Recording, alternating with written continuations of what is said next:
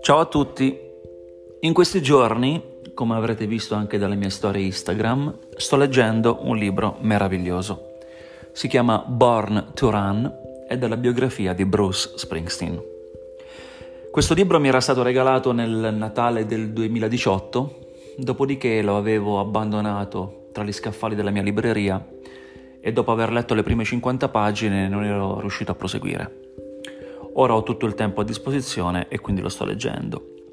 Mi trovo a pagina 229 nel capitolo dedicato a John Landau, storico produttore del Boss, e voglio dedicarvi queste poche righe perché secondo me sono affascinanti, fantastiche e trattano un argomento che mi è sempre stato a cuore, la morte precoce degli artisti.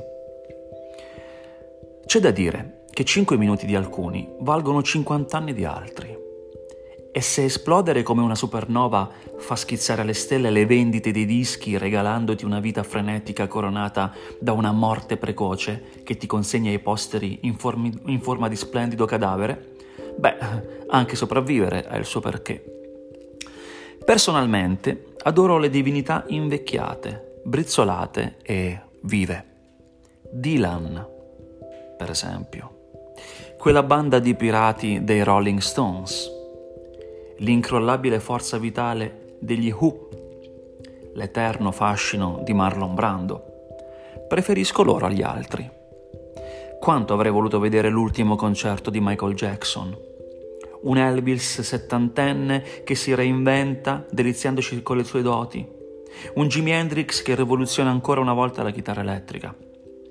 Se solo Kate Moon, Janis Joplin, Kurt Cobain e tutti gli altri, la cui scomparsa prematura ha tolto così tanto alla musica che amo, non fossero morti e avessero potuto continuare a godersi la fortuna del loro talento e l'amore del pubblico. Invecchiare fa paura, ma è un processo affascinante che trasforma il talento in modi curiosi e spesso illuminati. Letteratura e musica documentano il culto della morte del rock. Ma cosa rimane dell'artista e delle sue canzoni? Una bella vita non vissuta, partner e figli in lutto, un buco per terra.